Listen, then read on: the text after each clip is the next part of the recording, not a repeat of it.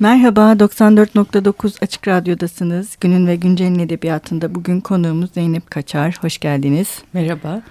Zeynep Kaçar 1972 yılında Lüleburgaz'da doğdu. 1991'de Bursa Anadolu Lisesi'nden, 1995'te MSM Tiyatro bölümünden, 1999'da İstanbul Üniversitesi Dramatürji bölümünden mezun oldu. 2007'de Aşk, İhanet, Yalnızlık vesaire, Krem Karamel, Bavullar, Bu Bir Oyun Değil, Dış Ses adlı oyunları ve Aile Kutlu'nun aynı adlı öyküsünden uyarladığı Mekruh Kadınlar Mezarlığı, Toplu Oyunları 1, 2008'de Böyle Bir Aşk Masalı ve Sahici İnsanlar, Plastik Ölümler, Toplu Oyunları 2, 2011'de Bu Anlamlı Günde, Köprüden Önce Son Çıkış ve Medine, Toplu Oyunları 3, 2015'te İd, Ego ve Süper Kahraman ve Var Olmayan Ayşe'nin Muhteşem Maceraları, Toplu Oyunları 4 adı altında Mitos Boyut Yayınları tarafından yayınlandı. Oyunları çeşitli alternatif tiyatrolar, şehir tiyatroları ve devlet tiyatroları tarafından sahnelendi. İngilizce ve Çince'ye çevrildi. ABD, Tayvan ve İsveç'te sahnelendi. Ankara Devlet Tiyatrosu tarafından sahnelenen Krem Karamel 2010 yılında Ankara Sanat Kurumu tarafından övgüye değer oyun yazarı ödülüne, 2011 yılında Medine Dil Derneği Kerim Avşar en iyi oyun ödülüne layık görüldü. 2000-2007 yılları arasında tanıtım ve eleştiri yazıları Radikal Kitap 2, Varlık Dergisi ve çeşitli web sitelerinde yayınlandı. 2000'de Tiyatro Boyalı Kuş ve 2008'de Babı Tiyatro'yu kurdu ve yazar, yönetmen ve oyuncu olarak bu topluluklarda görev aldı. Ve 2016 yılında Kabuk adlı ilk romanı yayınlandı. Zeynep Hanım biraz e, şeyle başlayalım isterseniz. E, kitabınızın en dikkati çeken tarafı evet bu bir kadın kadınlar hikayesi, kadınlar hikayeleri ama bir teyzeler hikayesi evet. daha çok. Bu teyzeleri yani işte birden çok teyzeleri e, ön plana çıkarmak nereden aklınıza geldi? Hani evet anneler de var ama asıl bizim şeyimiz e, başroldeki kahramanlarımız teyzeler bu kitapta. Yani teyzeler e, kurtarıcı karakterler aslında romanda. Ee, çünkü ortada bir anne yoksa ya da annenin sevgisi ve ilgisi yoksa e, ailede başka bir kadının çocukları sahipleniyor. E, ve onlara destek olup onların hayatta kalmasına yardımcı oluyor. O yüzden e, teyzeler e, hı hı. var romanda. Onlar biraz melekimsi karakterler çünkü ana karakterlerimiz e, aşırı sert ve aşırı zor koşullardalar. Teyzeler biraz daha hafif koşullarda gibi gözüküyorlar başta. Ama sonra evet, şey evet, öyle olmadığını da evet, görüyoruz tabii, şey aslında. Şey bir de kitap aslında temelde Füsun'un hikayesi. Yani Füsun'un e, başından geçenler demeyelim aslında onun bize anlatmak istediği şeylerden oluşuyor. Aslında bütün kitap bu şekilde kurulmuş. E, biz sadece kahramanların bize anlatmak istediği kadarını biliyoruz. Ve e, çoğu zaman da aslında kitabın adı gibi kendileri de zaman zaman kabuktan bahsediyorlar ama şöyle bir araladıkları şeyleri görüyoruz. Fakat o araladıkları şeylerden zaten biz bütüne dair bayağı bir bilgi sahibi de olabiliyoruz. Yani kitabı kurgularken bunu özellikle mi seçtiniz? Hmm, böyle kadınların tek tek kendi seslerini evet. metne koymak bunları kurgularken aslında e, bir zaman oyunu yapmaya çalıştım. Çünkü bütün karakterlerim 33 yaşındalar ama biri anneanne, biri anne ve biri kız. E, ama hepsi kendi 33 yaşından e, hikayeyi Hı. anlatıyorlar. E, ve temelde şunu anlatmaya çabaladım. E, birinin başına ailede bir şey geldiğinde ondan sonraki kuşak bundan muaf olamıyor mutlaka onun etkileri bir sonraki kuşağa da geçiyor ve e, Fisun ikinci kuşak ya üçüncü kuşak bu durumda ve hem anneannesinin hem annesinin yaşadıkları Fisun'un hayatını tabii ki temelden etkiliyor. E, o yüzden her hikaye aslında bir öncekini ve bir sonrakini etkilediği için e, üç ayrı kadının dilinden yazmaya çalıştım. Evet ama bu kadınların dilleri e, ni yazarken bence şey önemli gibi geldi. Hem bunlar birbirleriyle akraba ama bir taraftan birbirlerinden kurtulmaya da çalışıyorlar aslında. O hayatı devralırken. Evet.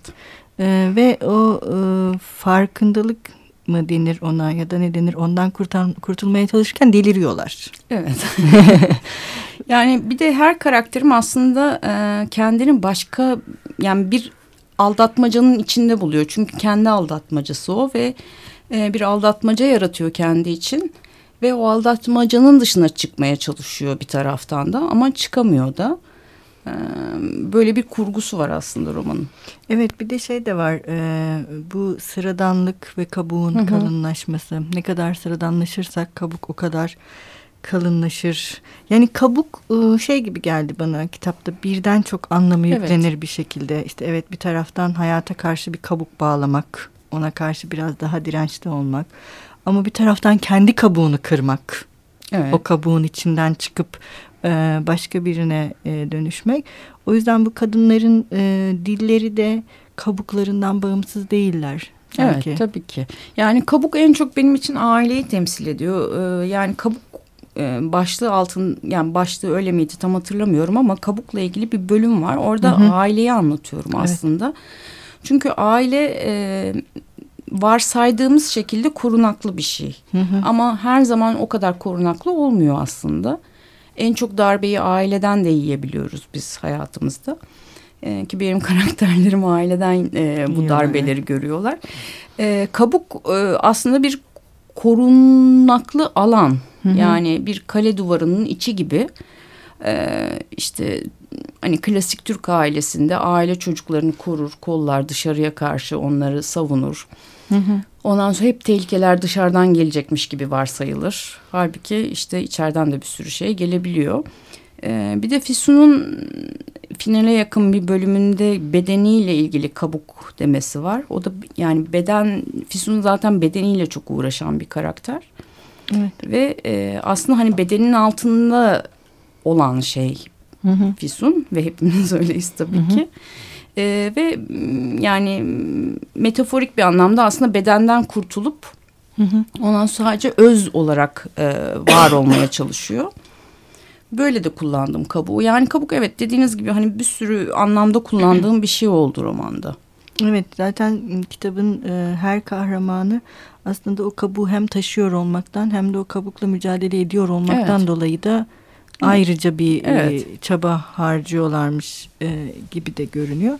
Şimdi bir de biraz önce söylediğiniz gibi kitaptaki kahramanlar bir taraftan kendileriyle de uğraşıyorlar. Hı hı. İşte e, Füsun'un bedeniyle uğraşması, e, Saliha'nın sürekli yemek yapması, işte Sezin'in de o teyzesinden onu devralması ama tabii bir de onu Semiha'dan kaynaklı ayrıca bir takıntısının e, ortaya çıkması. Sabiha'nın güzellik işte hatta şey diyor ya e, biz sizin, biz güzel olduğumuz için bizi sevdi. Bizim onun çocuğu olduğu için güzel değildik biz. Evet. Güzel olduğumuz için bizi sevdi. Ama tabii aslında sonraki o güzellik hikayesi neden öyle anlatıldığını sonra anlıyoruz. Tabii bunu söylemeyelim e, şimdi. Bu yani belirli bir şeylere takılmaları ya da onun üzerinde bu kadar çok kafa yormaları da onların bu e, dillerine yansıyan evet. ya da anlatılarına yansıyan bir şey olarak yani onu öyle mi düşündünüz hepsinin e, yani bir şeyi devralırken kuşak hı hı. aynı zamanda kendisiyle ilgili onda oluşacak başka bir yarayı Tabii da devralsın ve o şekilde ilerlesinler diye mi? Tabii yani e, anneannenin yaptığı zaten Sezin'in bütün hayatını e, etkiliyor. E, çünkü kardeşiyle de ilgili bir sorun var ortada. Ondan sonra Sezin'in e, Semiş'le olan ilişkisi Füsun'un bütün hayatını etkiliyor. Ve tabii bu dillerini ve bedenlerini de e, oluşturuyor aslında. Yani oradan yeni bir dil ve yeni bir beden algısı ortaya çıkıyor. Evet bir de hareketleri de zaten şey daha böyle dil ve beden algısıyla birlikte e, eylemleri de ona doğru yani evet. dil ve eylem ilişkisi bir arada yürüyormuş gibi. E, bir de kitaptaki en e, canlı karakterlerden birisi hep böyle arka plandaymış gibi görünen ve neredeyse işte Meriç dışındaki hı hı. tek erkek karakter yani e, Muhsin. Hı. Muhsin'in hikayesi de sanki bütün bu kadınların hepsini kesen bir şekilde Tabii. aslında bütün bir kitaba dağılmış Tabii. bir yani şekilde. Çünkü ortadaki kuşak o zaten hem Hı. anneanneyi etkiliyor hem Sezin'i etkiliyor hem Füsun'u etkiliyor. Ee, Muhsin'le ilgili tabii çok detay anlatmak istemiyorum. Evet, çünkü romanın çok e, ana damarı bir yer Muhsin'in hikayesi. Hı hı. O yüzden hani çok belirleyici olur onun. hani evet evet yani onun anlatmak. aslında bütün hikayelere dağılıyor evet. olması, bütün kadınların evet dediğiniz gibi hepsini kesiyor olması ve bir şekilde onların hepsine dokunuyor olması. Evet. Bir, evet, hepsinin şey. hayatında çok önemli bir yeri var evet. Muhsin'in. Ee, şimdi Zeynep Hanım bir ara verelim isterseniz. Tamam. Biz kitaplardaki şarkıları ya da yazarlarımıza ilham veren şarkıları e, çalıyoruz. E, isterseniz e, madem o kadar çok teyzelerden bahsettik. Yani size ilham veren şarkılar ya da bunları çalmak istemezseniz benimki bir öneri tabii. Teyzem filminden bir şey çalabiliriz. Aa, çok güzel olur evet. Peki.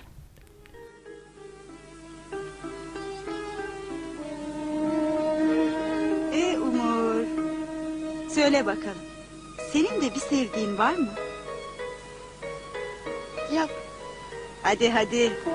Yaşın daha küçük ama bir sevdiğin vardır mutlaka. Yok dedim ya. Bana bak. Bu hayat aşksız çekilmez. Anlat bana. Sevdiğin güzel mi? Hem de çok güzel. Ya. Peki kimmiş bu güzel?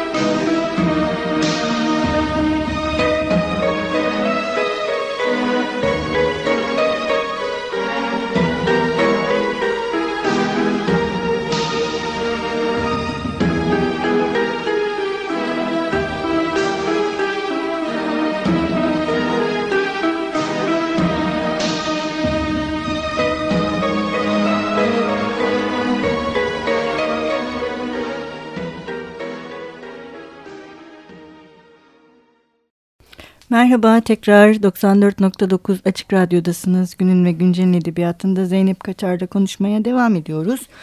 Ee, ilk bölümde daha çok kitabın ana karakterleri üzerinde e, durduk. Biraz da kitabın kurgusundan bahsettik. Şimdi biraz kurgudan devam edelim istiyorum hı hı. ben bu bölümde. Şimdi kitaplardaki duyduğumuz sesler, aslında kitapta duyduğumuz kadınların sesleri hep iç sesler. Hı hı. Onların hem kendilerine hem belki biraz da bize e, konuşmalarına aslında biz hem tanıklık ediyoruz hem de onları duyuyoruz. Hı hı. E, bu bunun özellikle mi düşündünüz? Yani onları birbirleriyle konuşturmak yerine kendi kendilerine konuşturmak. Kitabın kurgulu, kurgusu içerisinde özellikle düşündüğünüz bir şey miydi? Evet kendi kendileriyle de konuşuyorlar ama o konuşmalar bile şey hani aslında başka bir şey geçiyor zihinlerinden hmm. çoğu zaman. Yani zihinleri hep şey bizim gözümüzün önünde. Onların bilinçlerini hep e, açık bir şekilde. Yani ben şöyle anlatmak zorundayım. Çünkü ben oyun yazdığım Hı -hı. için çok uzun yıllardır yani yazmaya alışık olduğum şey tiyatro metni. Ve hep diyalogla giden bir şey metin ve hiçbir şeyi e, başka türlü anlatamazsınız. Sadece diyalogla anlatmak zorundasınız. E, bir de aynı zamanda ben e, psikolojik oyunlar değil sosyolojik oyunlar yazıyorum. E, ve roman yazmaya karar verdiğimde bunu düşünmemiştim gerçekten. Hani kafa sesi olsun, iç sesi olsun. Yani bunların üzerine çok kafa yormamıştım. Ama e, bu benim için şöyle bir şeydi. Bir psikolojik dünya anlatmaya giriştim hmm. ilk defa ve e, psikolojik dünya anlatırken tabii ki biraz içeriden anlatmak gerektiği hissi doğdu. Muhtemelen o yüzden yaptım ama yani çok e, bilerek hani seçerek mutlaka ben bunu böyle yapmalıyım diyerek aslında bir e, iç dünya sesi kullanmadım. Hı hı. Ama e, malzememe yani malzemem olarak pardon buraya başlanıyorum. yani e, benim için en kullanışlı malzeme bu olacaktı. O yüzden e, bu kafa sesleriyle ilerlemeye çalıştım. Evet dediğiniz gibi en uygun ses o da olmuş. Hı hı. Çünkü bu kadınların hepsinin e, dünya ile bir dertleri de var sonuçta. O kuşaklardan dolayı yani kuşakların onlara aktardığı dertlerinden ziyade dünyayla da bir dertleri evet. var. Evet onunla bir ilgisi var ve şey gibiler sanki dünya onları duymuyor da o yüzden onlar böyle konuşmak zorundalarmış ve seslerini e, dünya dışından bir yere duyurmak zorundalarmış gibi bir halleri var. O yüzden evet. ben mesela bunu e, çok sevdim kitapta açıkçası ve hani belki kadın bir okur olmamın da bununla ilgisi vardır. Onu e, çok bilemiyorum ama o kadınların e, seslerini duymak e, bana çok iyi geldi bir okur olarak. Çünkü e, gerçekten bu, bu kadınlar belirli anlamlarda kendilerini kurtarmış, tırnak hı hı. içinde kurtarmış bile olsalar seslerini iletebiliyorlar. Ve yani şöyle bir şey düşünüyorum kadınlarla ilgili. Şimdi kadınlar dışarıdan baktığımızda şöyle bir rutinleri var. İşte evde fasulye ekliyor, çamaşır yıkıyor, ortalığı topluyor. Ondan sonra en fazla bir işe gidiyor, geliyor, çalışıyor. Ama bu bir e, dış göz tarafından anlatılıyor. E, içeriden anlatılmıyor. Zaten yazarlar işte çok uzun yıllardır erkek olduğu için bir de bu kısmı zaten hiç anlatmıyorlar. Yani e, biz kadın karakterler hep erkeğin gözünden de görüyoruz. O yüzden bizim edebiyatımızda kadın karakterler ya çok aşık olunası kadınlar e, ya çok fetten kadınlar bir de işte kutsal anneler var elimizde. Ama iç dünyada ne oluyor? Yani kadın fasulye ayıklarken kafasından neler geçiyor? Benim en yazar olarak takıldığım şey budur. Yani çünkü içeride çok derin bir dünya var. Ve sanki hiçbir şey yokmuş gibi algılanıyor. Çünkü kadınlar zaten hani seslerini çok duyuramamışlar son yüzyıla kadar. Ve edebiyatta da bu çok kullanılan bir şey değil. O yüzden sürekli o içe yönelmeye ihtiyaç duydum ben açıkçası. Evet bir, bir de o içe yönelirken e, işte burada e, hem Sezin'in hem de e, Saliha'nın o tam da söylediğiniz gibi yemekle kurdukları evet. ilişki. Sonradan onun hani biri ikisinin yapmak, Füsun'un da yemek. yemek evet. Yani doğrudan onu yemekle kurdukları ilişki de e, zaten tam da söylediğiniz gibi hani bu kadınların mutfakta geçen yani aslında yemeği orada şeye dönüştürmüşsünüz. O kadınların bir sadece takıntısı değil aynı zamanda silahı. Evet. Yani o, o, o onlara hem iyi geliyor hem de onu başka bir şeye dönüştürebiliyorlar. Evet. Yani bu kadar bizim gündelik hayatımızda çok sıradan gibi görünen ya da kadınların gündelik hayatında çok sıradan gibi görülen bir de zaten ikisi de şey sizin de e, o da yani Saliha'da mutfaktan çıkıyorlar. O yemekler sokaklara gidiyor. Tabii tabii. Yani, yani herkesle bölüşülüyor o evet. yemekler. Bir de yemek tabii e, bir anlamda koz gibi bir şeydi. Yani çünkü hani çok sevdiğimiz yengemizin, halamızın evine gittiğimizde işte bizim sevdiğimiz muhteşem yemekleri yapar ve biz e, fazladan mutlu oluruz. Çünkü o bizi düşünerek yapmıştır o yemekleri. Ve bir anlamda hani sevgiyi elde etmek için de yapılan bir şeydir yemek. Yani kendinden genç insanlara ya da işte erkeklere o sevgiyi sunmak için yapılan da bir şeydir. O yüzden bir anlamda e, bir silahtır gerçekten de. Yani. Evet zaten onu silah haline dönüştüren de sonradan Efsun oluyor. Hı hı. Yani Meriç'i e, gerçekten etkileyebilmek için Evet. O teyzelerden kalan Hı. börek, evet. börek, böreğin o yani sofraya getirilmesi zaten bütün kitap boyunca yemek ve börek evet. özellikle o hani kuşaklar boyunca aktarılan börek de tıpkı kabuk gibi. Evet. Ve şey yani e, ne diyeyim e, böyle bizim e, tepsi içinde dolaşan bir nesneye hatta belirli anlamlarda simgeye de dönüşüyor. O yüzden dediğiniz gibi bölüşülmesi, o yemeğin sokağa çıkması ama aynı zamanda bir erkekle paylaşılırken yine de orada bir kadının olması evet. ve birkaç kuşağın bir araya gelmesi de var olan o kadın mutfak ve yemek üçgenini e, tamamen tersine çevirmeye yönelik ya da evet. başka bir yerden bakmaya yönelik sanırım. Evet yani yemek e, dışarıdan bakınca çok basit bir şey ama e, bizim neredeyse bütün ömrümüzü alan bir şey de yani bir kadın bir mutfağa girdiği andan ev kadınıysa işte iki tane de çocuğu varsa yani ömrünün 60 senesini mutfakta geçiriyor o kadın ve o yemek çok önemli bir şey kadının hayatında. Ve evet. bütün elde etmesi gereken şeyleri o yemekle kurduğu ilişkiyle elde ediyor aslında. Evet zaten burada hep kadınca işler. Mesela Hı, şey terzilik de terzilik, kumaşlar. Hı. Ama şey böyle üretmek, kendin yapmak. Evet. Kendini e, ne, kendi üretkenliğine kendini birleştirmeye yönelik. Yani sonuçta biz şey gibi okumuyoruz kitapta. Bu kadının kendisini e, ne diyeyim işte çalışıyordu şeklinde gözümüze sokulan bir şey yok. Hatta onların kendi içlerinde bir rutinleri ve şeyleri de var. Yani kabul ettikleri müşteriler, kabul etmedikleri şeyler ya da yapmayı tercih ettikleri, kendilerini aşmaya yönelik girişimleri her iki kardeşinde. Dolayısıyla bu kadınların bize sunulmasında iç seslerle birlikte onların yaptıkları işlerle kurdukları ilişki de çok kendilerine has bir şekilde Evet. ortaya çıkıyor. Yani Sezin mesela kimya eğitimi alıyor. Füsun e, hukuk eğitimi alıyor ama ikisi de işlerini yapmıyorlar. İkisi de teyzesinden öğrendiği şeyleri yapmaya devam ediyorlar. Çünkü orada bir sevgi bağı da var aslında. Yani Sezin Saliha'dan öğrendiği yemeği yapıyor. E, Füsun da Efsun'dan öğrendiği terzilik işte tasarım Evet. işini yapmaya devam ediyor. Ve hiçbir zaman kendilerini onlar kadar başarılı bulmuyorlar. Bulmuyorlar evet. Ama o da aslında tersinden yapılmış bir şey. Teyzelerle olduğu için. Hani anneler de öyledir ya Hı. anneler kızlarının yaptığı hiçbir şey yeterince beğenmezler.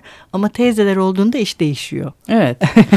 daha Yani- daha şeye dönüşüyor. Orada daha sa- m, rekabetsiz bir sevgi var aslında. Yani anne ile kız arasında bazen rekabetli bir ilişki olabiliyor ama orada daha saf ve rekabetsiz bir ilişki olduğu için muhtemelen öyle. Bir de son olarak şeyi sormak istiyorum. Kitabın bazı bölümlerinde bu iç seslerde hiç noktalama işareti Hı hı. kullanılmayan kısımlar var. Ee, bunlar e, neden? Onları niye öyle düşündünüz? E, genelde sezinde kullanmadık diye hatırlıyorum. E, hı. yani çünkü bazen bizim düşünce akışımız da öyle Hı hı. noktasız virgülsüz ilerlediği için zaten o kısımlar özellikle düşünce akışı Evet. olduğu için o noktaları virgülleri kullanmamaya e, yani özellikle sizin kısmında çok seçtik. E, diğer karakterlerde de var. var, e, böyle şeyler ama bu çok hızlı düşündükleri ve çok bilinç akışının fazla olduğu yerlerde kullanmadık bunu. E, bir de ben virgül pek sevmem. Sonradan editörüm bayağı ekledi tabii onları da. Evet Zeynep Hanım çok teşekkür ederiz. Maalesef bizim programımızın sonuna gelmiş e, bulunuyoruz. Umarım daha nice romanlar ve tıpkı oyunlarda olduğu gibi roman ve hikaye belki başka türleri de e, bu üçü dışında devam edersiniz. Umarız Çok e, devam ederim. edersiniz. Biz e, programımızın sonunda yazarlarımızın bizim için okurlarımız okurları ve dinleyicilerimiz için okuduğu bir sayfayla veda ediyoruz. Siz neyle veda etmek istersiniz? Ee, kabuk bölümüyle e, veda edeyim. Başlığı da ortalama bir dünyada aslında oranın. Peki. Hoşçakalın. Görüşmek üzere. Kim bilir kim bilebilir ne kadar güzel bir histir tam olmak. Sıradan bir ailede dünyaya gelme kaderiyle taçlanmak. Orada güvende büyümek, sancısız, acısız, korkusuz. Sahi korkmamak nasıl bir histir kim bilir kim bilebilir. Sobanın yanında hep birlikte yenen akşam yemekleri Şubat sonlarında. Bahara çok yakın. Oracıkta anne, baba, çocuklar ve sıcak yemekler hep bir arada. Ödevlerini tamamlamış bir çocuk neşesiyle. Şakalar ve bilmeceler eşliğinde. Önce dört ayaklı, sonra iki, sonra üç ayaklı olan kimdir? Kimdir? Ben cevap vereceğim. Hayır ben. İnsan. İnsandır. İnsan, insanın ilacıdır. Başka bir dünyada, başka bir ülkede, başka bir şehirde, başka bir sokakta, başka bir evde insan insanın ilacıdır. İyi gelir yan yana durmak. Hep bir arada, hiç yıkılmayacakmış gibi. Hep sonsuzmuş gibi orada, kadim, bir arada, beraber ve mutlu. Kim bilir, kim bilebilir sıradan bir ailede büyümenin verdiği o dünyalara sığmaz güveni. Kim bilebilir? Annenin asla delirmeyeceğini, babanın her akşam eve döneceğini ve kardeşinin hiç terk etmeyeceğini bu kabuğu. Öyle sarsılmaz bir inanç, öyle keskin bir bilgi. Ve genç kız olmak o kabukta, yeryüzünün tek ele geçirilmez kabuğu, duvarları beş metre kalın, çatlamaz, kırılmaz. Dışarıdan ve içeriden ve hatta derinde hiçbir düşmanın yıkamayacağı o iç dünyada büyümek. Ağaçlar hep aynı yerde, duvarlar hep aynı kalınlıkta, bahçe desen bahçe, uyku desen uyku. Var olmak böyle bir şey olmalı. Kim bilebilir?